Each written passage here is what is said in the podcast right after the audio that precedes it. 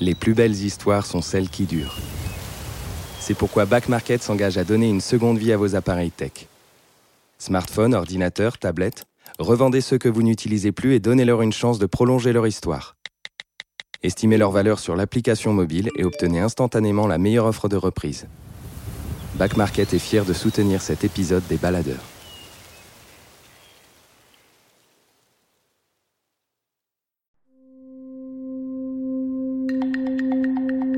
Les Baladeurs, récits d'aventure et de mésaventures en pleine nature. Une série audio du magazine Les Others. Attention, le départ est imminent.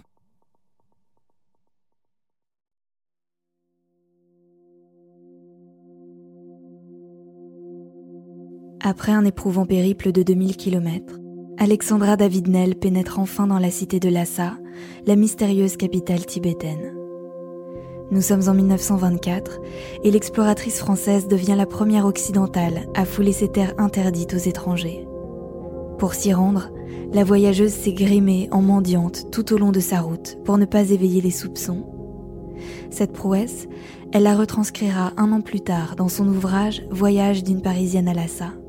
Un livre qui fera d'elle un véritable exemple de liberté à travers le monde, dont l'existence centenaire marquera des générations entières d'amoureuses et d'amoureux d'aventure. Sur les traces de celle qu'elle admire et cherche à comprendre, Priscilla Telmon s'est lancée, près de quatre-vingts ans plus tard, sur les pas d'Alexandra David-Néel, empruntant les mêmes chemins, rencontrant les mêmes épreuves, pour atteindre à son tour la cité du Pays des Neiges. En solitaire, à pied, et équipée d'une petite caméra pour documenter son périple, Priscilla Telmon parcourt le Vietnam, le Yunnan et l'Inde avant de pouvoir rejoindre les contrées reculées du Tibet et constater ainsi la menace de la marche du monde qui pèse sur les peuples de l'Himalaya.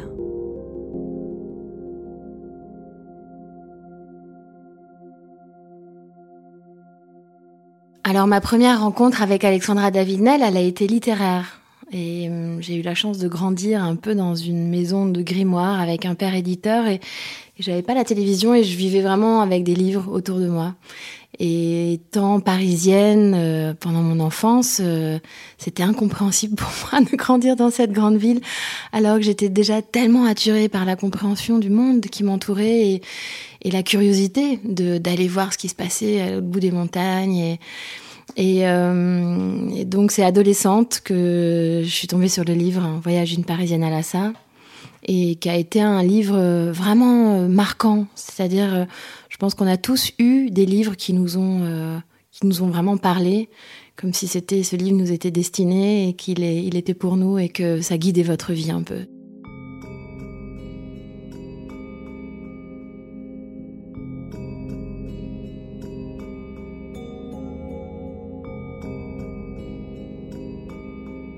Donc, le parcours d'Alexandra David-Néel est assez exceptionnel. Il faut imaginer qu'elle est née en dix-huit cent soixante-huit, que euh, déjà à son plus jeune âge, elle racontait qu'elle faisait des fugues en Belgique. Et puis, elle a commencé à se passionner par l'opéra, la mystique euh, et l'ésotérisme oriental. Euh, et à être passionnée, évidemment, de, de la condition de la femme, du féminisme. Elle a écrit un pamphlet incroyable euh, Qui, euh, qui est tellement contemporain et moderne aujourd'hui, euh, après pratiquement euh, voilà, tellement d'années après sa mort. Elle est morte en dix-neuf cent soixante-neuf, à cent un ans, et deux jours avant son, son décès, elle refaisait son passeport en, essayant, en pensant déjà qu'elle allait encore voyager, alors qu'elle était clouée au lit, pleine de rhumatismes. Et, et c'est vrai qu'Alexandra euh, a rencontré euh, Philippe Nel, qui a été son, son mari, un homme assez exceptionnel qui a compris le destin fabuleux qu'allait être celui de sa femme et euh, a très vite accompagné ce destin-là, en ne l'empêchant pas de pouvoir aller étudier, passer des années en Inde, au Sikkim.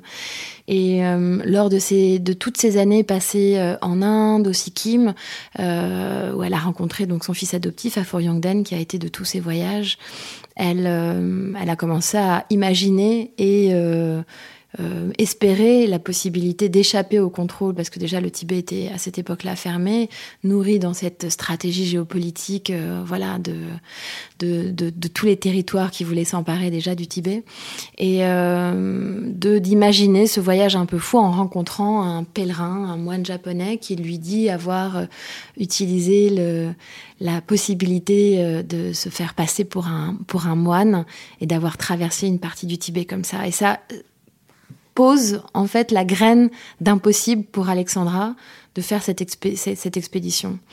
Alors qu'à l'époque, on voyageait encore avec des porteurs, elle était avec sa baignoire, ses, ses sacs, ses valises, enfin.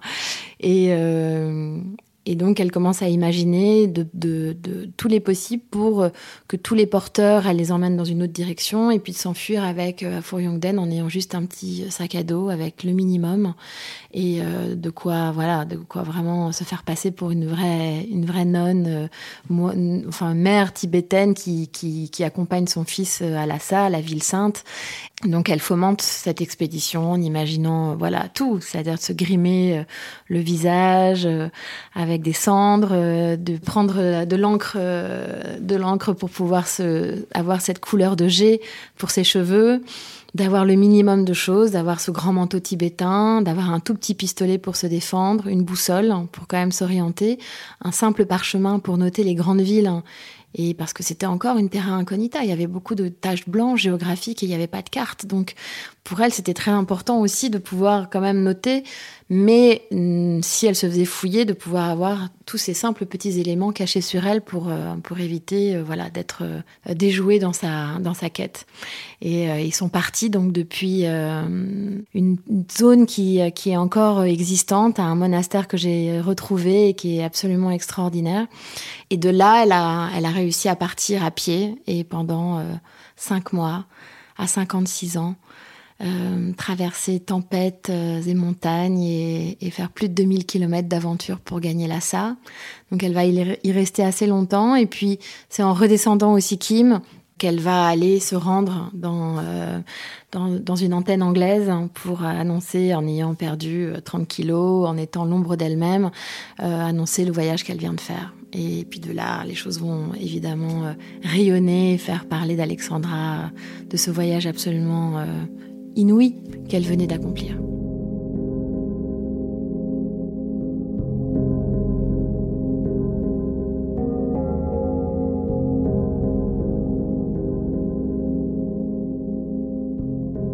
Et je me suis fait une sorte de promesse en me disant un jour, euh, ce personnage aussi fascinant, cette femme aux multiples facettes, tellement polyvalente, et à une époque où, où les femmes étaient beaucoup moins indépendantes que maintenant, euh, je m'étais promis de, de, voilà, de, faire, de lui rendre hommage dans un voyage qui retracerait cette, cette expédition qui a marqué l'histoire de l'exploration himalayenne, de sa traversée en nonne tibétaine avec son fils adoptif Aphur Yongden euh, sur les plateaux tibétains, et d'être la première européenne en dix-neuf cent vingt-quatre à gagner Lhassa.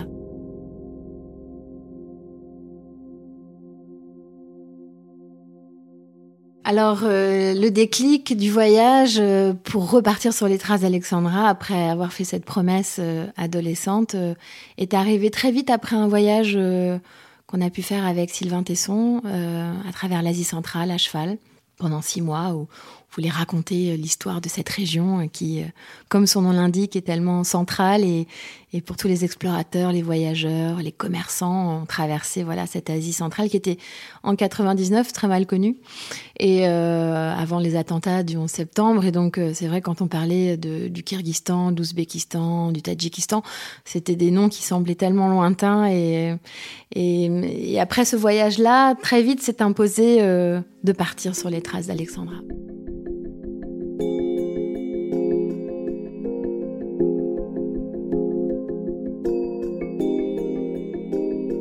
Quand je pars dans ce, pour ce voyage, j'ai vingt-sept ans, et euh, je pars pour euh, à peu près cinq mille kilomètres d'aventure. Je ne sais pas encore exactement, puisque j'ai un point A et un point B. Euh, voilà, je pars d'Hanoï au Vietnam, et je sais que je vais arriver à Calcutta un jour, quelques mois plus tard, et quelques kilomètres dans les pattes euh, en Inde. Et donc, euh, je savais que j'avais ce point A et ce point B, et entre les deux, euh, bah, y avait Lhassa, voilà, qui était un peu le, le point de, de, de l'entre-deux du voyage. Et c'était magnifique parce que je, j'étais avec, évidemment, euh, ce livre, « Voyage d'une Parisienne à Lhassa », qu'elle a écrit de mémoire. Ce qu'il faut imaginer, c'est qu'Alexandra, n'ayant pas la possibilité de pouvoir écrire, comme euh, voilà, tout voyageur souvent le fait avec un petit carnet et pose le soir après une journée euh, d'aventure, euh, en tout cas les phrases de ce qui a pu euh, marquer cette journée. Euh, Alexandra, elle devait faire ce travail de mémoire. Et, euh, et donc, euh, c'est vrai que de pouvoir repartir avec cet ouvrage, voilà, il y a des gens qui partent en voyage avec des guides, et moi je partais avec le, voy- le, le livre d'Alexandra pour parler de ce qui, euh, la permanence des choses, ou au contraire ce qui avait complètement évolué. Et donc c'était, un, c'était passionnant parce que euh, forcément je, j'ai, je me disais comment à cinquante-six ans elle a pu avoir ce dynamisme, euh, cette capacité d'adaptation, euh, parce qu'il y a quand même beaucoup de cols, beaucoup de, de difficultés, et elle avait en plus la difficulté d'être cachée, de, de se cacher de son identité d'européenne. Je me dis mais comment a-t-elle fait quoi comment a-t-elle fait à cette époque, et quelle force de vie, quelle force de caractère. Et donc elle m'a, elle m'a vraiment portée pendant ce voyage. J'ai pas la force d'aller au prochain village. Être la première nuit dans mon bivouac. Je suis pas sûre que je vais hyper bien dormir, mais... Donc les premiers jours de marche arrivés au Yunnan, euh, je pose ma tente dans un endroit qui me semblait merveilleux, et puis en fait en pleine nuit j'ai un groupe euh, voilà, d'hommes qui, qui entourent ma tente. Je comprends évidemment qu'ils, euh, qu'ils en veulent à ma tente, à mes objets et aussi à moi. Donc il faut garder son calme. Et euh, je parle à un Chinois qui est, euh, voilà, qui est très approximatif, euh, mais je commence à utiliser cette, cette, ce subterfuge pour pouvoir un peu déjouer euh, le, le, voilà, l'intention des, des personnes qui sont autour de moi, qui commencent à me resserrer et qui commencent à vouloir voilà, voilà, m'attraper le bras, mon sac. Moi, je commence à mettre le sac sur le dos, à discuter un peu en, dis- en disant « mais je, voilà, on m'attend au prochain village euh, » et à commencer à baragouiner « yo, tubu, shanwe, shimalaya shan » en disant des choses, en disant « je suis en train de, de traverser l'Himalaya à pied ». Alors les mecs, ils comprenaient rien parce qu'évidemment, d'un accent à l'autre, on comprend rien, et donc les types euh, essayaient de comprendre. Et puis à ce moment-là, euh, avant de partir, je, j'ai, j'ai pris des cours de Pencak Silat, donc un art martial indonésien euh, de, de, d'art, de, voilà, de, de self-défense, qui vous permet, c'est pas de tant l'utiliser, mais de savoir que vous pouvez vous défendre quand une situation peut euh, évidemment tomber dans un moment euh, un peu compliqué. Et euh, j'ai eu ce réflexe, en fait, j'ai pu mettre, euh, j'ai mis cette personne à terre, et euh, j'ai arraché ma tente, je suis partie en courant. Je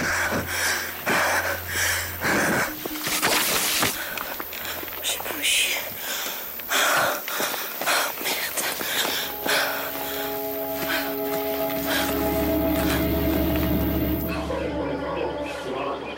J'ai été attaquée cette nuit. J'ai dû me battre, arracher ma tente et m'enfuir. Et j'ai été accueillie par des camionneurs. Je vais faire mon sac et je vais y aller maintenant. Je repars sereine après ça, parce que je crois que le voyage était plus fort, le désir était plus fort, et, et la peur, on la met de côté pendant les voyages. On a tous, et puis la vie est, une, est un chemin d'épreuve, et puis la vie est un risque à prendre. Si on ne le prend pas, alors qu'est-ce qu'on fait ? C'est les, c'est les moments parfois les plus euh, forts, ceux qui vous ont fait être le plus en vie, de vous rendre compte à quel point la vie est précieuse et incroyable.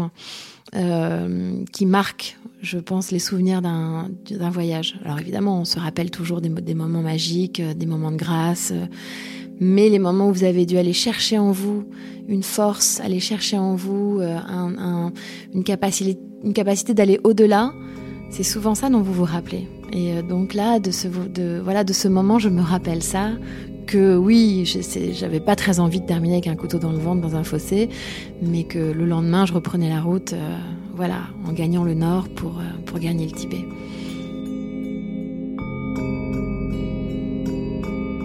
Donc quand j'arrive dans le village d'où est partie Alexandra euh, en dix-neuf cent vingt-quatre, c'est une émotion euh, vraiment particulière parce que euh, euh, tout le village connaît l'existence d'Alexandra David-Néel, même si ça fait vraiment... Euh, Des, pratiquement cent ans que, que le voyage a été fait. Et du coup, je, je, j'arrive avec une, une certaine émotion parce que c'est comme si tout l'espace était encore de la présence d'Alexandra et de Yongden. Et donc, euh, je pouvais sentir euh, euh, cette excitation euh, et l'aventure qui les attendait, cette grande aventure.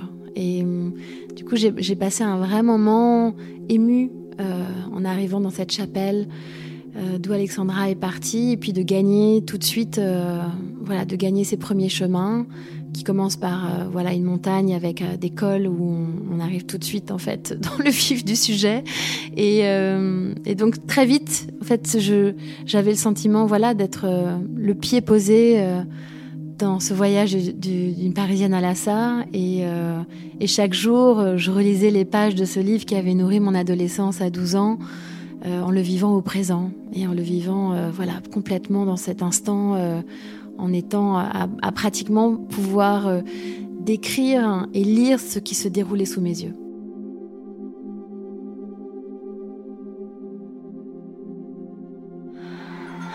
Là voilà, on voit déjà la chapelle, le toit.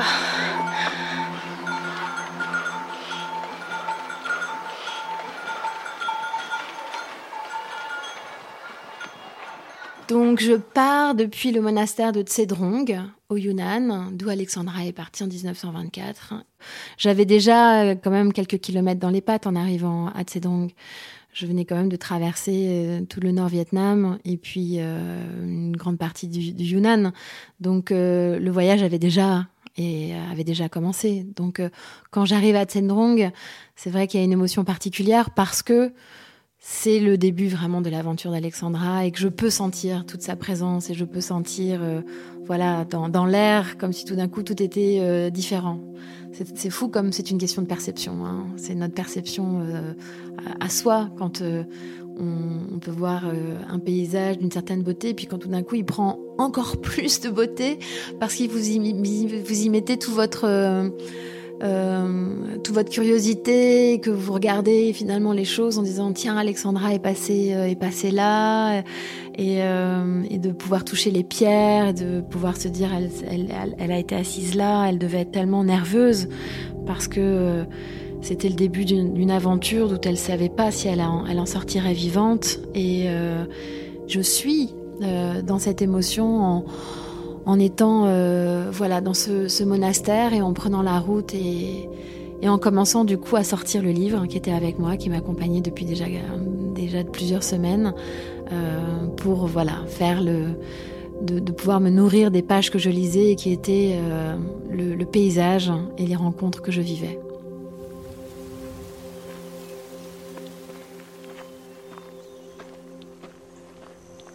La beauté de, de la rencontre, euh, quand vous êtes sur ces, euh, de, sur ces marches, euh, et de pouvoir être silencieusement euh, accompagné des caravanes de pèlerins, des caravanes de, voilà, de marchands, de marcher ensemble.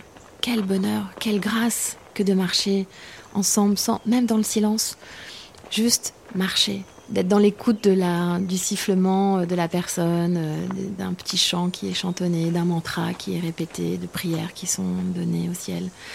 Pour moi, c'est ce qui m'a nourrie, et ce qui me nourrit dans ce voyage, c'est d'être dans cette dynamique véritablement de la rencontre, du paysage et, et des hommes.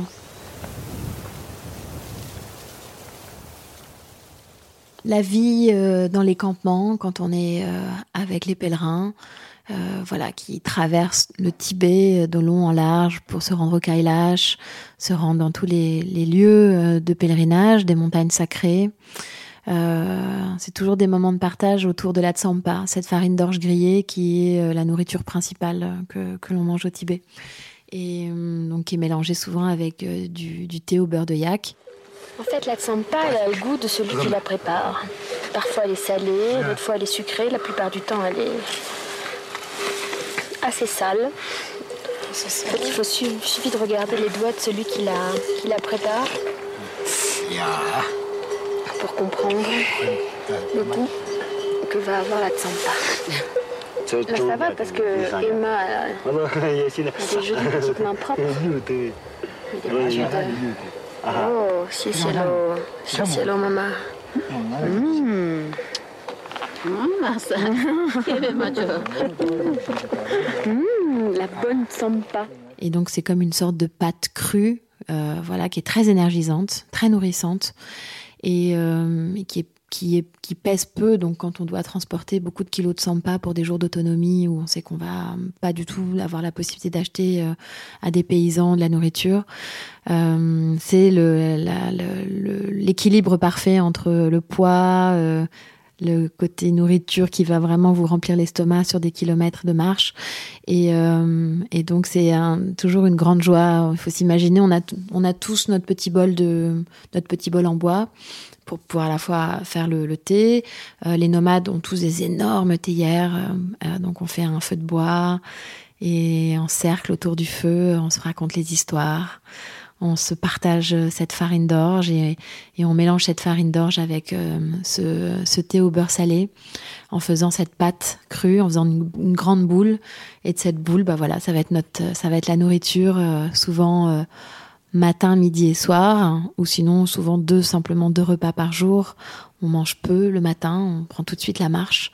Et euh, voilà, moi j'ai eu, je, je, je, je, j'ai été très admirative parce que je vois beaucoup de pèlerins qui, eux, se prosternent tout le long du chemin. Donc quand vous marchez très simplement euh, euh, avec un sac à dos et que vous voyez euh, des pèlerins qui, eux, font la route en, en se prosternant, en faisant les prières, en se prosternant et en avançant sur le pas de la longueur de leur corps, Euh, c'est, euh, c'est tellement impressionnant que ouais, le soir, vous avez une, qu'une chose, c'est l'envie de, le, de leur masser les pieds, les épaules, de cette humilité et de ce don de soi.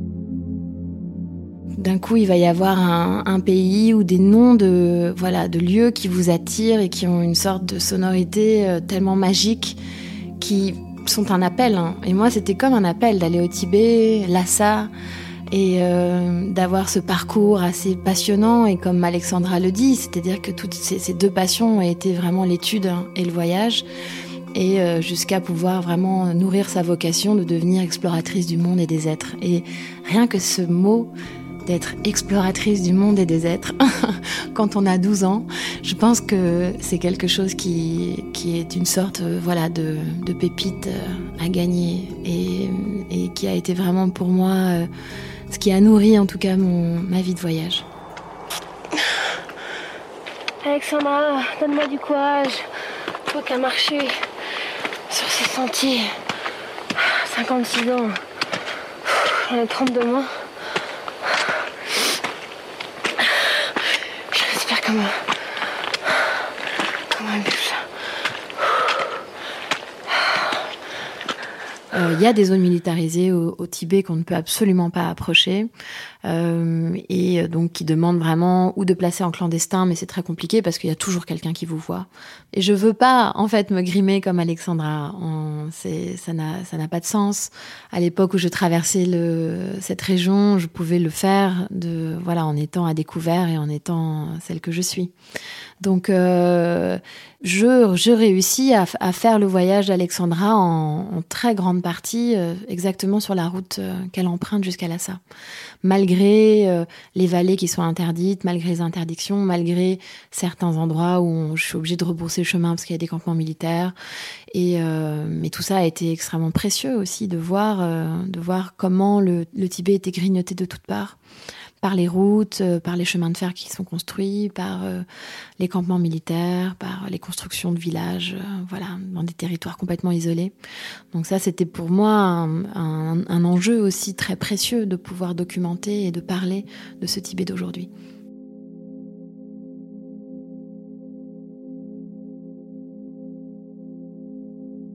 Donc à la frontière du, du Yunnan et du Tibet, euh, je, je vois une caravane comme de petits elfes. Enfin, il faut imaginer, on est en pleine forêt et tout d'un coup, on voit des, je vois des petits, des, des, des petits enfants avec des petites tenues tibétaines, les manteaux tibétains, aussi beaux les uns que les autres, hein. Des petites filles, des petits garçons, pff, une caravane exceptionnelle d'enfants, accompagnés par trois adultes qui les emmènent euh, à Lhassa pour devenir moines et nonnes. Parce qu'au Tibet, euh, la, l'éducation Et, euh, et puis l'éducation spirituelle passe par euh, la possibilité de passer des années dans des monastères pour pouvoir apprendre à lire et à écrire pour des familles les plus pauvres qui ne peuvent pas envoyer leurs enfants à l'école.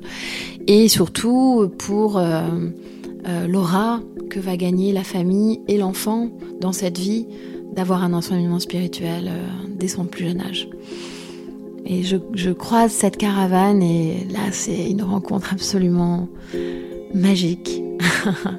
Il faut imaginer ces enfants pleins de grâce, tellement pleins de vie, et, et qui m'accueillent comme une grande sœur. Et je me retrouve avec cette caravane en marche pendant... Euh, voilà, et nous, on savait qu'il allait y avoir quand même beaucoup de marches avant Lhassa. Et on se retrouve à marcher dans les forêts, à camper ensemble, à vivre ensemble, à partager notre nourriture, à passer des soirées à prier, à chanter, à méditer, à dessiner avec les enfants. Euh, c'est, euh, c'est un cadeau, euh, c'est un des, un des grands cadeaux de ce voyage que d'avoir pu euh, et de vivre ce moment euh, inouï euh, avec cette jeunesse tibétaine et euh, cet émerveillement du quotidien. Et on finit par euh, arriver dans un petit village dont, dont le nom m'échappe euh, aujourd'hui. Euh, on se réjouit à l'idée de pouvoir tout d'un coup manger euh, des petits momos qui sont ces beignets de légumes euh, tibétains délicieux. Et on avait passé dix jours, on avait quand même rationné beaucoup notre nourriture. On, est, on était assez fatigués, il y avait eu des cols, beaucoup de, beaucoup de, voilà, d'épreuves sur le chemin. Et, euh, et on arrive, et alors là, c'était la, c'était, c'est la fête, parce que c'était pléthore, on était au restaurant, on avait tout ce qu'on pouvait. Euh, voilà, on, tous les, les enfants euh, sont dans un état d'excitation absolue en, en voyant la nourriture devant eux, euh, qui, où les plats arrivent les uns après les autres et ils en ont jusqu'aux oreilles. Et euh, hélas, quelqu'un nous, je pense, nous, euh, voilà, nous dénonce et on se fait arrêter par euh, les militaires chinois. Euh, des militaires qui, euh, qui nous empêchent de continuer le voyage ensemble. T'as acheté de lait. Enfin, mon petit cœur.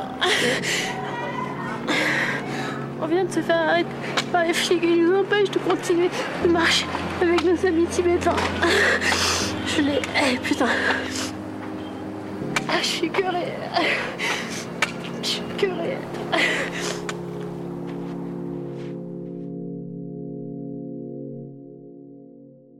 Pour moi, ça, je, je savais qu'il allait avoir besoin de, d'avoir des permis, des autorisations, parce que j'allais être dans des zones qui n'étaient pas autorisées. Donc ça, ça allait être la, la plus grande difficulté d'obtenir plus ou moins ces permis. Et j'ai obtenu ces permis en étant accompagnée par une sorte de, de garde, voilà, qui surveillait mes déplacements, mes conversations avec les Tibétains, et, et que je ne sois pas trop curieuse des choses qui pouvaient être un peu étranges sur le chemin. Donc euh, j'ai accepté un peu cette contrainte sur une partie, donc j'ai pu traverser une partie du Tibet en étant voilà seule, et puis une autre où j'ai dû être accompagnée par ce garde qui était plutôt une, un, un bon gars, qui est vraiment le pauvre, il n'avait pas spécialement envie d'être là, de marcher des kilomètres, il pensait qu'on allait finir par prendre les grandes routes et prendre des bus et des camions, alors que quand il a vu que bah non, on faisait nos cinquante kilomètres par jour, c'était vraiment la torture. Mais bon, il a pris ça comme une sorte de, de pèlerinage aussi. Euh, Voilà, il était bouddhiste, donc il a, il a pris les choses vraiment du bon côté. Et euh, je le vois se transformer aussi au cours du voyage, parce que la marche a cette capacité de transformation. On voit bien, les gens sont très nerveux au début, excités, euh, maladroits, savent pas marcher, savent pas porter un sac, se font mal, se tombent au premier caillou. Et puis au fur et à mesure des jours... Euh, le pas prend le rythme, et puis le souffle prend le rythme, et le silence s'installe, et euh, tout d'un coup une douceur est là, et euh, c'est beau à voir, c'est beau de le voir se transformer. Et donc euh, ça, ça a été une, une chance de pouvoir avoir ce moment-là, et euh, de se jouer de la contrainte, en sachant que ben, cette contrainte, elle était quand même finalement pas si grande, pour pouvoir euh, gagner ces territoires qui, euh, qui, sont, qui sont interdits. Je suis en train de rentrer dans Lhassa. C'est dingue.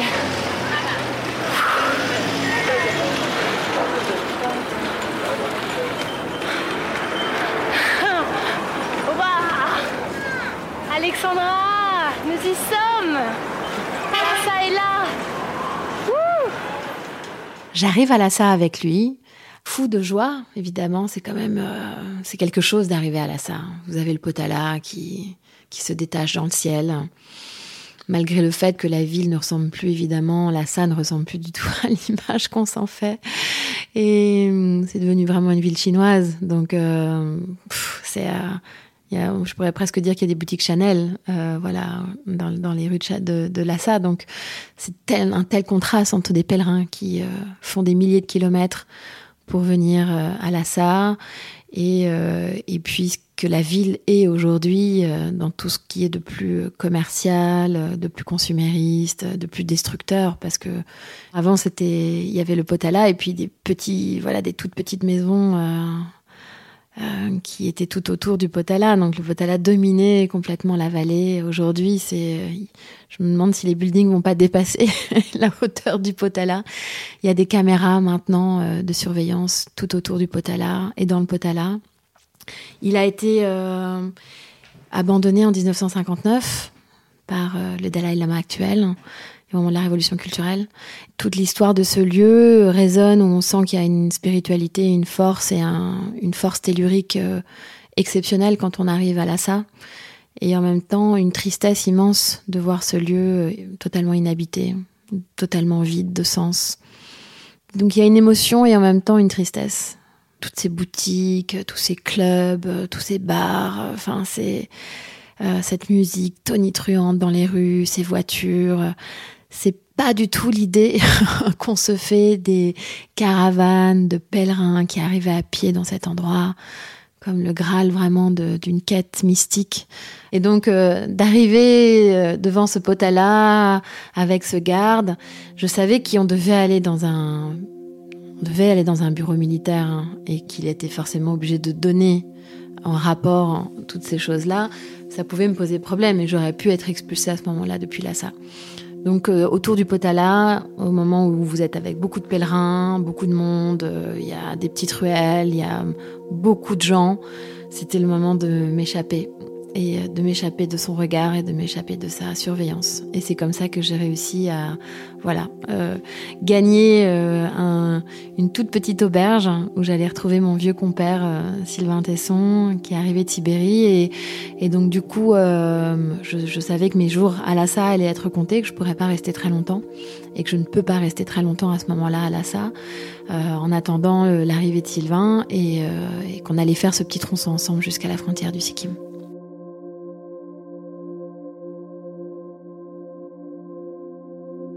Arrivée à Lhassa, j'ai la chance, euh, autour du Potala, d'avoir une petite main qui tire mon manteau tibétain.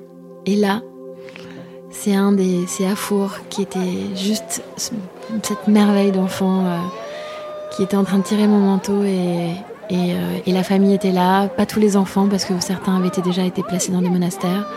Mais j'ai pu euh, voilà, dire euh, au revoir à, à une grande partie des enfants qui aujourd'hui bah, ça, doivent être des grands adolescents. Euh, des jeunes adultes euh, et donc c'est, c'est, c'est un moment vraiment précieux parce que voilà, c'était comme si on nous avait empêchés de continuer de pouvoir vivre ce voyage complètement ensemble jusqu'à Lhassa mais, mais que malgré tout euh, les, es- les bons esprits avaient permis de nous retrouver et de vivre un au revoir un peu plus gracieux que la dernière fois qu'on s'était croisés.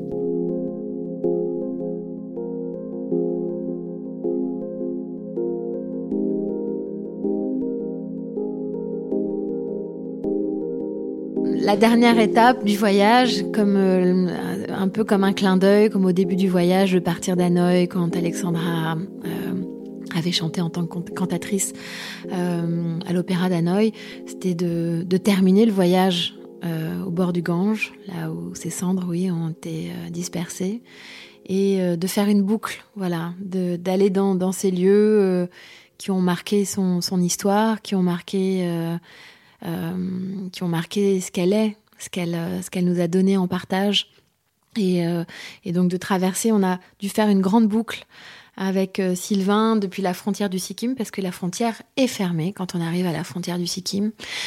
Et euh, on se retrouve à faire euh, deux mille kilomètres de détour depuis euh, l'Inde pour se retrouver de l'autre côté de la frontière, hein, ainsi qu'Imès, où on a fait depuis le bout du, du pont euh, un coucou aux gardes en disant bah on est là les gars, on reprend le voyage. Ils hallucinaient complètement, ils hallucinent complètement de nous voir là, euh, bah, alors qu'on voilà, on aurait très bien pu se dire bon bah tant pis, la frontière est, est vraiment fermée là pour le coup, c'était impossible de, de c'est impossible de traverser. On a essayé à un moment de se dire on part en clandestin, on part dans les montagnes, mais il y a des militaires partout. Et là, on aurait pu vraiment se faire euh, tirer dessus. Donc, euh, euh, on n'a pas essayé de jouer les fanjo à ce moment-là. On s'est dit, bon, on a un mur là qui est infranchissable, mais on peut le franchir en faisant juste un détournement de deux mille kilomètres et de revenir de l'autre côté de la frontière, juste pour les un kilomètre de frontière qui nous sont interdits. Et voilà, on reprend, le, on reprend la marche à ce moment-là. Et à Darjeeling, je laisse Sylvain et, euh, et je reprends la marche euh, seule à travers, euh, à travers les champs de thé magnifiques. Et de cet endroit où Alexandra euh, voilà, s'est rendue aux colonies anglaises après son magnifique voyage. Et je gagne, euh, je gagne, euh, le, je gagne l'Inde et tout le nord de l'Inde en marchant sur les chemins de fer. Hein, parce que c'est, l'Inde, c'est un... C'est une toile d'araignée de chemin de fer et c'est le, pratiquement le seul endroit où on peut éviter de se faire écraser par un tata euh, sur les routes. Donc, c'est, on entend plus facilement un train arriver que les tatas complètement, euh, voilà, euh, complètement dingues euh, par des conducteurs qui sont sous-shootés au bétel depuis depuis six jours et qui vous écrasent sans problème. Et, euh, et donc, j'ai traversé tout le nord de l'Inde jusqu'à Calcutta pour finir mon voyage dans le, le golfe de Calcutta. Après, euh, ouais, pratiquement sept mois de marche.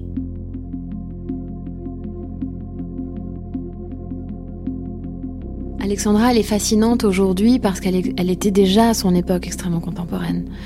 Quand elle écrit ce, plan, ce pamphlet pour la vie, euh, préfacé d'Élisée Reclus, c'est quelque chose qui est tellement contemporain aujourd'hui. C'est-à-dire, elle parle exactement euh, des, euh, de tout le combat... Euh, Des, des femmes euh, actuellement. Donc, euh, et c'est, tout ça, c'était il y a plus de cent ans. Donc, euh, c'est vrai qu'Alexandra a, avait tellement de cordes à son arc et était une femme à la fois active, euh, euh, toute une dimension artistique à travers euh, voilà, le fait d'être une chanteuse d'opéra, euh, une orientaliste parce qu'elle s'est complètement plongée dans des études euh, parlant des langues couramment, euh, en étant auteur, écrivain, tout ça en étant totalement autodidacte. Et combien elle n'a pas été reconnue à l'époque par ses pairs, parce qu'elle a absolument voulu passer aucun concours, qu'elle voulait absolument pas être enfermée dans des bureaux, et que pour elle, la seule étude possible, c'était celle du terrain. Donc, qui combinait, ces, pour moi, un peu les, les deux entités extraordinaires de la personne qui cherche, euh, de pouvoir se nourrir des textes, de pouvoir se nourrir des écrits, de pouvoir se nourrir d'une tradition, et en même temps d'aller voir sur le terrain, de se frotter au réel. Et ça, Alexandra avait ces deux choses-là. Et ça, bon, c'est pour moi une définition vraiment de, de l'exploration.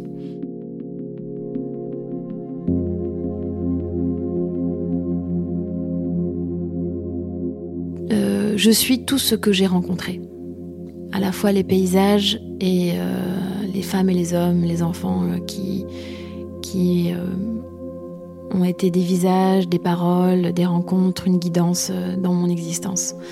Et euh, je pourrais reprendre cette phrase de Cervantes qui dit « Je vis du désir de vivre » et euh, de pouvoir euh, grandir dans ces paysages, de pouvoir euh, avoir mille et une vies.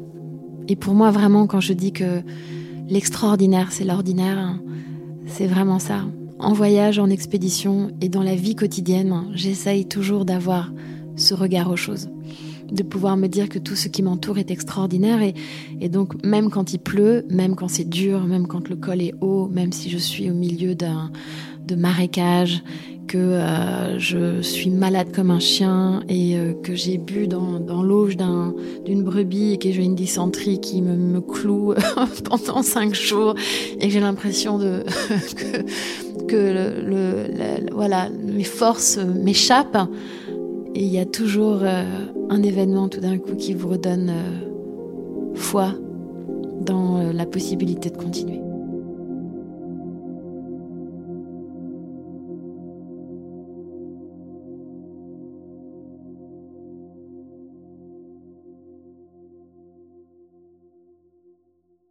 Les extraits que vous avez entendus dans cet épisode sont issus du documentaire de Priscilla Telmon, Voyage au Tibet interdit.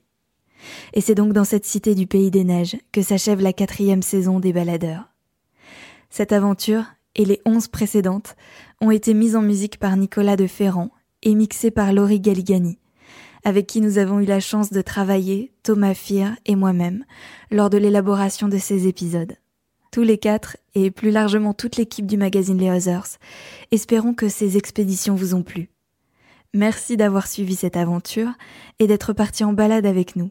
Merci pour vos nombreux partages et messages reçus sur les réseaux sociaux, de nous suivre depuis quatre saisons, et nous l'espérons pour bien d'autres encore.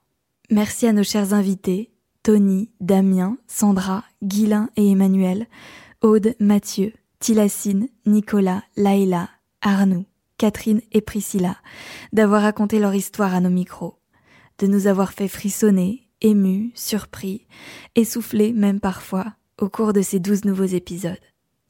Nous espérons pouvoir vite vous retrouver. À bientôt et bel été.